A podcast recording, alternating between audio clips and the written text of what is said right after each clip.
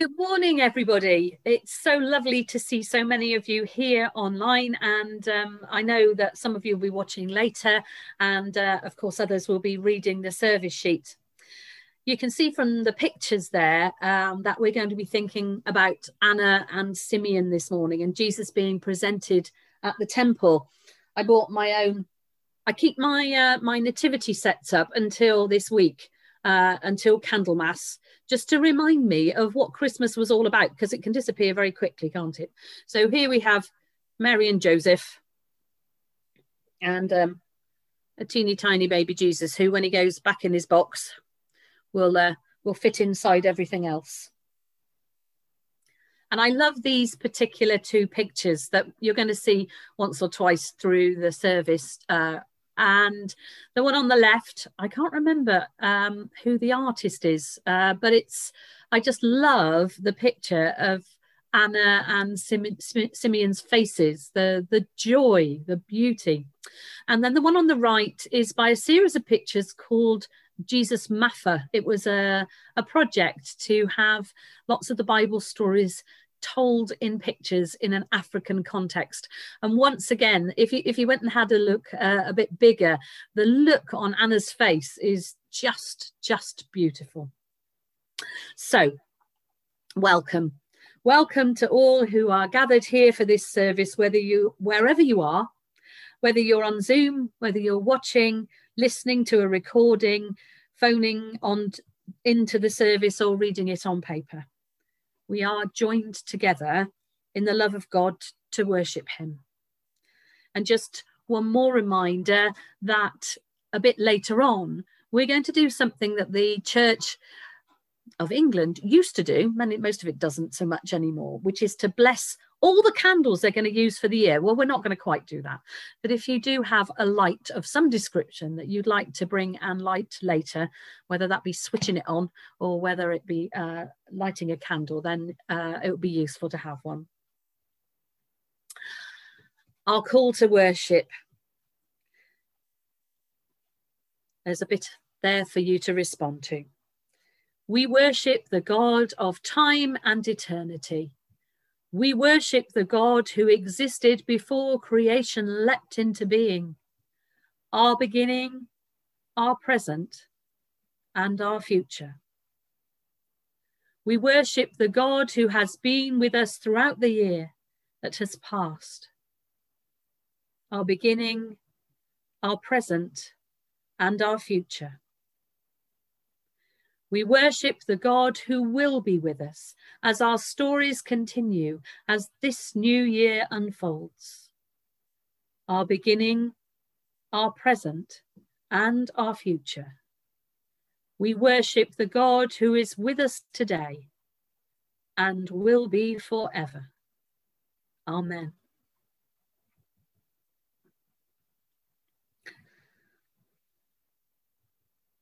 So, as I said, we're going to think about the themes of Candlemas, one of those uh, festivals of the church that us nonconformists don't often think about. It's on the 2nd of February, and this is the Sunday on which it is celebrated. We also think of Holocaust Memorial Day, which was on Wednesday this week. We consider the story of Jesus being presented at the temple when Mary went to be purified after childbirth because she was thought to have been unclean. That carried on quite a long time into the history of the world and still does in many cultures. Even in our cultures, I have met ladies who remember being churched, going back to church after having um, had a baby we think of Jesus being the light of the world and the light to the nations. In the darkness that is superstition about what is clean and unclean, in the darkness that causes terrible, terrible events like the Holocaust and all that has followed since.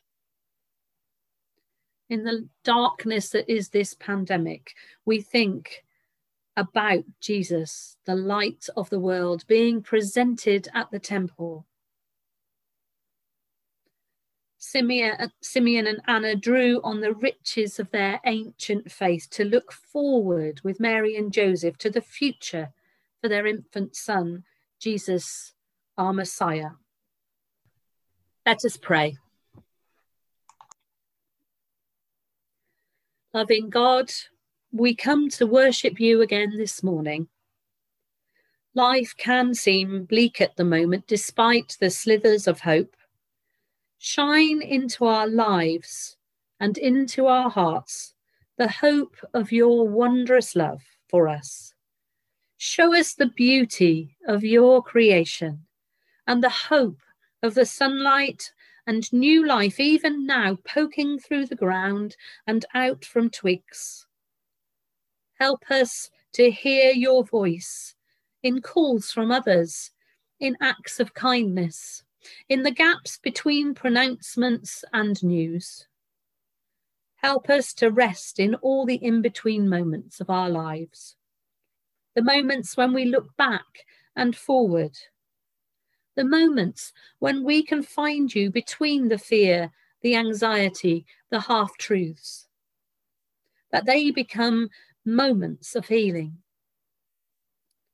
Help us in our worship to feel your eternal presence, to know your majesty, your power, your strength, to give you the worship and honour due to you, our Lord. Help us to leave this time of worship strengthened and empowered by our worship of you in spirit and in truth, taking the light of your presence out into the world a world that needs you so much. Accept our worship, O God, Creator, Redeemer, Sustainer, who is the same yesterday, today, and forever. Amen. A prayer of confession. Lord Jesus, how will we recognize you when you come among us? Anna and Simeon seemed to have no problems. But for us, it's much more difficult. For you do not wear distinctive clothes, you do not speak with a religious voice, and we do not know what you look like. So, Lord Jesus, we are worried that when you do come, we will simply overlook you. Yet the trouble may well lie within us.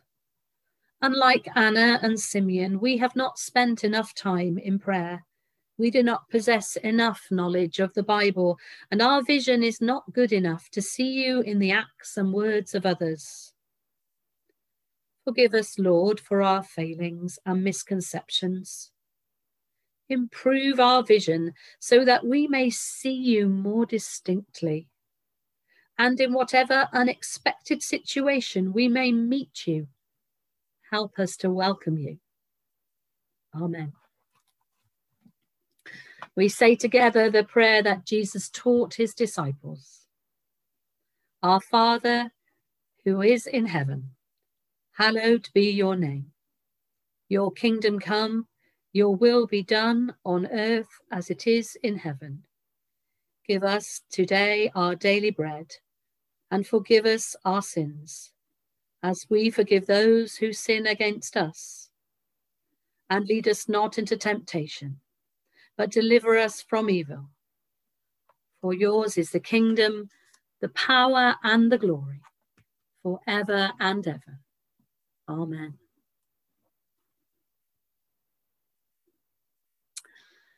And so we're going to hear our readings this morning, the first from the book of Isaiah, and then from Luke. Starting at chapter 61, verse 10. Jerusalem rejoices because of what the Lord has done. She is like a bride dressed for her wedding. God has clothed her with salvation and victory. As surely as seeds sprout and grow the sovereign Lord will save his people, and all the nations will praise him. I will speak out to encourage Jerusalem. I will not be silent until she's saved and her victory shines like a torch in the night. Jerusalem, the nations will see you victorious. All their kings will see your glory. You will be called by a new name, a name given by the Lord Himself. You will be like a beautiful crown for the Lord. And the second reading is from Luke, chapter 2, beginning at verse 22. When the time of their purification, according to the law of Moses, had been completed, Joseph and Mary took him to Jerusalem to present him to the Lord, as it is written in the law of the Lord. Every firstborn male is to be consecrated to the Lord, and to offer a sacrifice in keeping with what is said in the law of the Lord a pair of doves or two young pigeons. Now there was a man in Jerusalem called Simeon, who was righteous and devout. He was waiting for the consolation of Israel, and the Holy Spirit was upon him. It had been revealed to him by the Holy Spirit that he would not die before he had seen the Lord's Christ. Moved by the Spirit, he went into the temple courts. When the parents brought in the child Jesus to do for him what the custom of the law required, Simeon took him in his arms and praised God, saying, Sovereign Lord, as you have promised, you now dismiss your servant in peace. For my eyes have seen your salvation, which you have prepared in the sight of all people a light for revelation to the Gentiles and for glory to your people Israel. The child's father and mother marveled at what was said about him. Then Simeon blessed them and said to Mary, his mother, This child is destined to cause the falling and rising of many in Israel, and to be a sign that will be spoken against so that the thoughts of many hearts will be revealed, and a sword will pierce your own soul too. There was also a prophetess, Anna, the daughter of Phanuel, of the tribe of Asher. She was very old. She had lived with her husband seven years after her marriage and then was a widow until she was 84. She never left the temple but worshipped night and day, fasting and praying.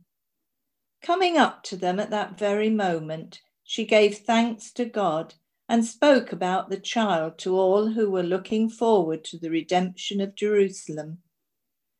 When Joseph and Mary had done everything required by the law of the Lord, they returned to Galilee, to their own town of Nazareth. And the child grew and became strong. He was filled with wisdom, and the grace of God was upon him. Amen. Thank you very much for those readings. So, we heard some of Isaiah's prophecy about the return of the exiles to Jerusalem, the building of the, of the temple, and Jerusalem's vindication. It's interesting when, and this is absolutely no uh, comment at all on the on Jane's choice of which version to read from. Very interesting um, about the different uh, understanding and the different motives of the people who translate our Bibles. And different words are translated in different ways. In the new revised standard version, which which I was recommended from college and I use most of the time, the word that that's read uh, as victorious is read as vindicated. That's quite interesting because if you're thinking about Jerusalem being victorious or Jerusalem being vindicated.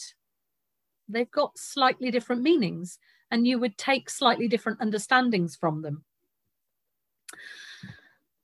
And perhaps prophecy being about the time in which it was written, but also for many times after that time, perhaps the vindication of Jerusalem wasn't going to be as they hoped in the, its rebuilding at the time.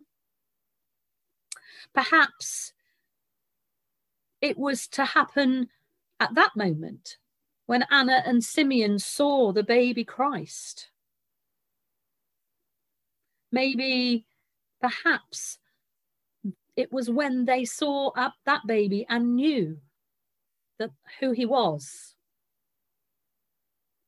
Perhaps there have been vindications since, and perhaps in the future there will truly be the vindication of Jerusalem, for it seems it's not now, with all the sadness of what continues to go on there. And so Jesus is presented at the temple, as were all baby boys, or certainly all their firstborn baby boys. And probably there were many others presented on that day with their offerings bought with, by their parents. But something was different about this baby. Perhaps Anna and Simeon, who had been waiting faithfully for so long, checked each baby Perhaps they had long given up doing so. I imagine if Anna had been waiting there from her perhaps early 20s, perhaps even before that, until she was 84, she might have given up checking every single baby who walked through the porticos.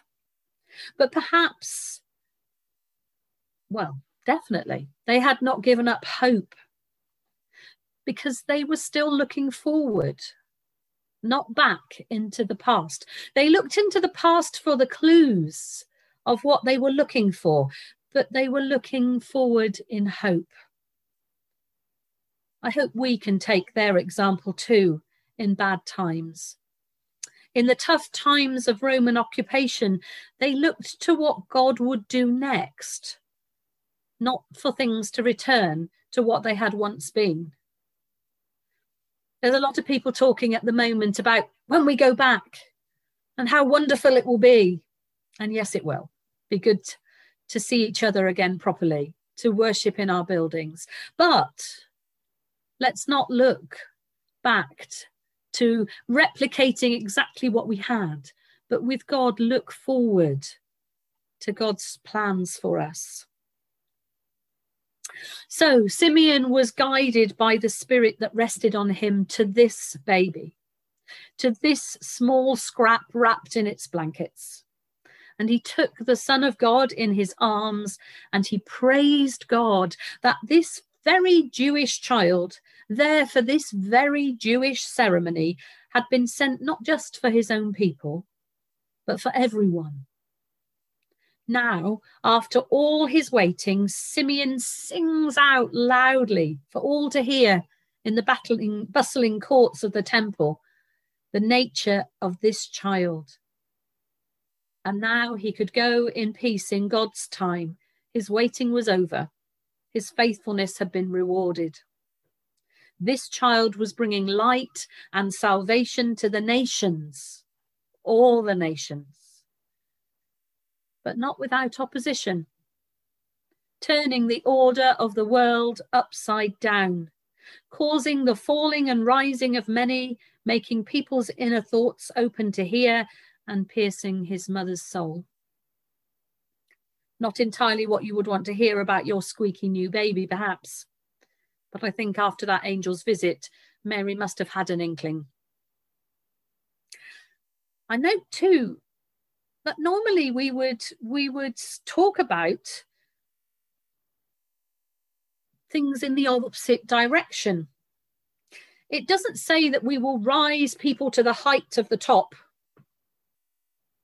it says we will first lower the top to the bottom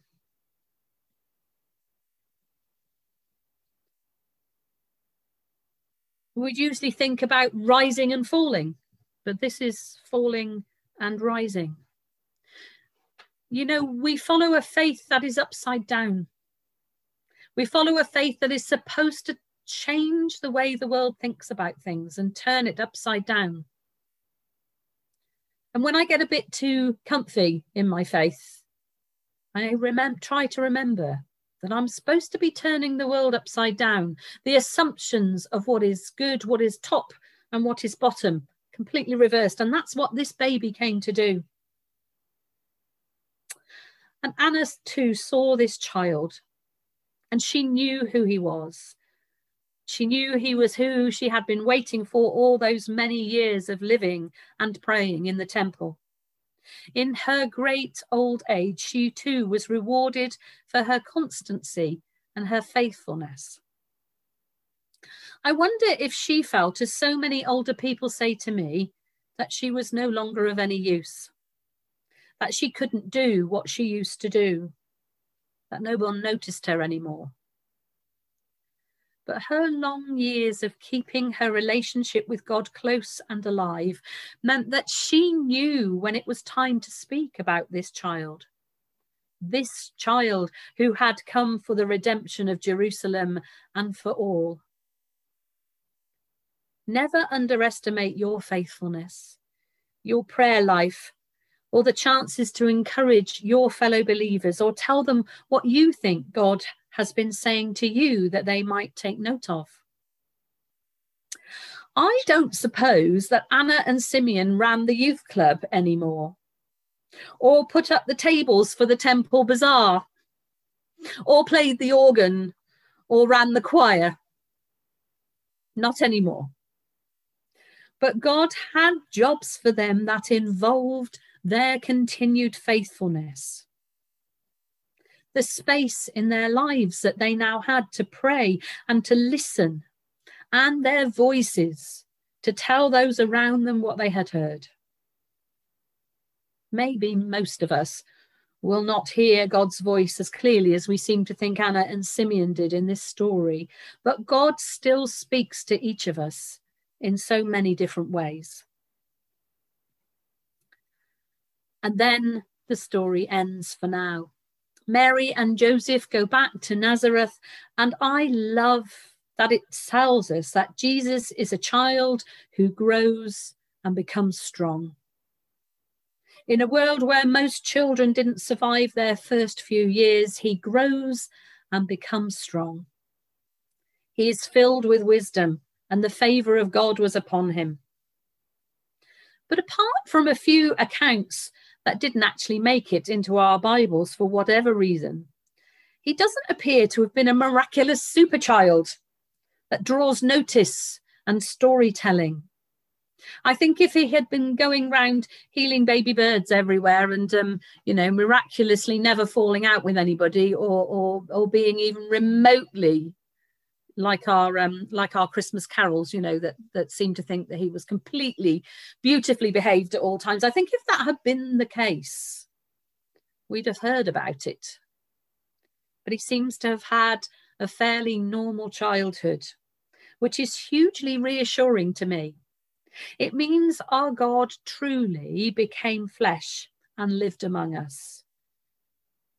That our God experienced work hunger, obedience to his parents, family, friendships, moments for fun and deep sadness, and community.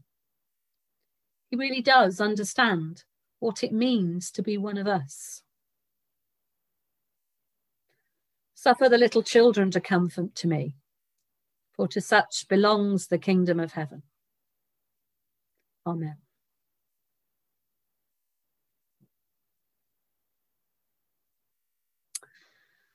And so now, some prayers to bless the light in our house, in our houses, our flats, our wherever we are that we that we spend our time.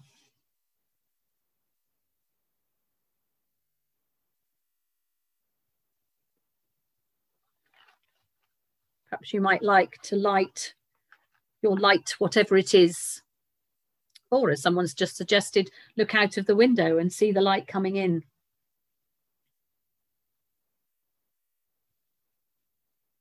We're giving thanks for Jesus, the light of the world and the light to the nations.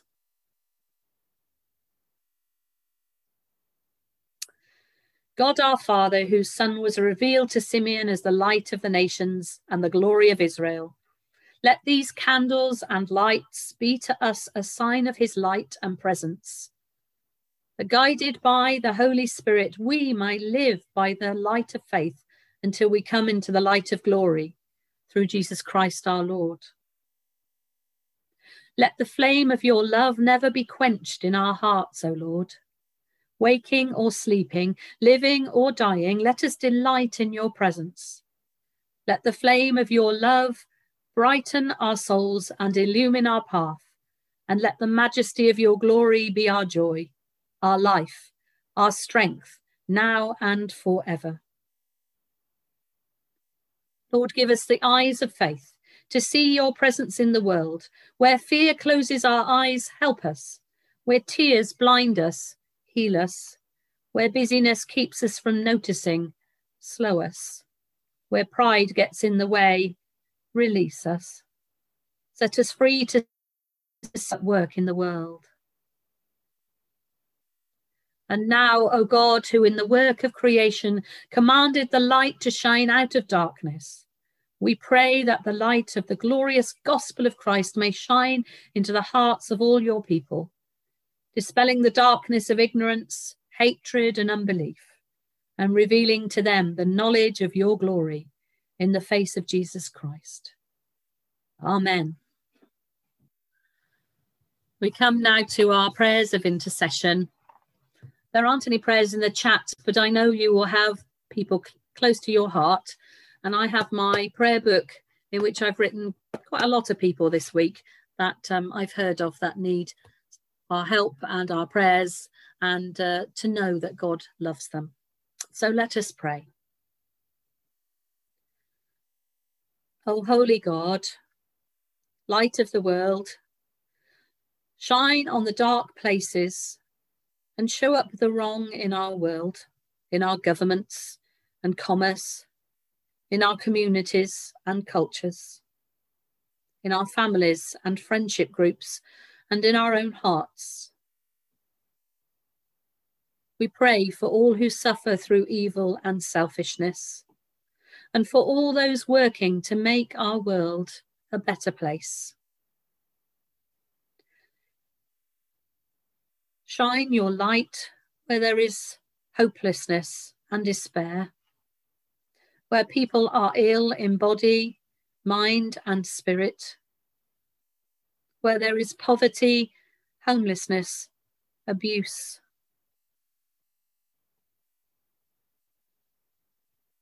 We pray for all who suffer in any way and for all those who work to heal and improve the lives of their fellow beings, human beings.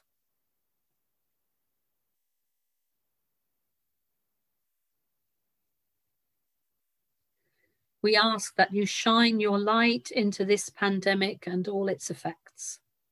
We pray for all anxious, grieving, struggling with many aspects of life, for all working on vaccines and researching this disease, caring for the sick, making decisions on how to manage society, working in our essential services.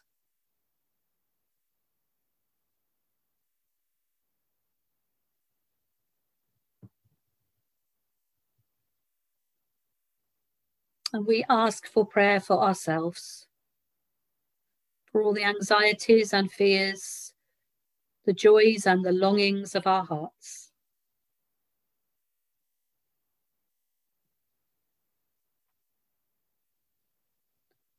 We ask all these prayers in the name of Jesus, the light to the nations, the light of the world. Amen. Lord, we would bring to you now all that we give to you. We bring to you all the money that is paid into the bank accounts of our churches, whether that's through a cheque sent to the treasurer or by direct debit. We thank you for all those who have continued to give. We thank you for our treasurers who look after our money for us and work so hard making things as they should be. We thank you for the measure of health and strength we have and the surplus that we have out of which we can give. And we offer you all this. And we ask that you will use the gifts and the givers for your kingdom here on earth. Amen.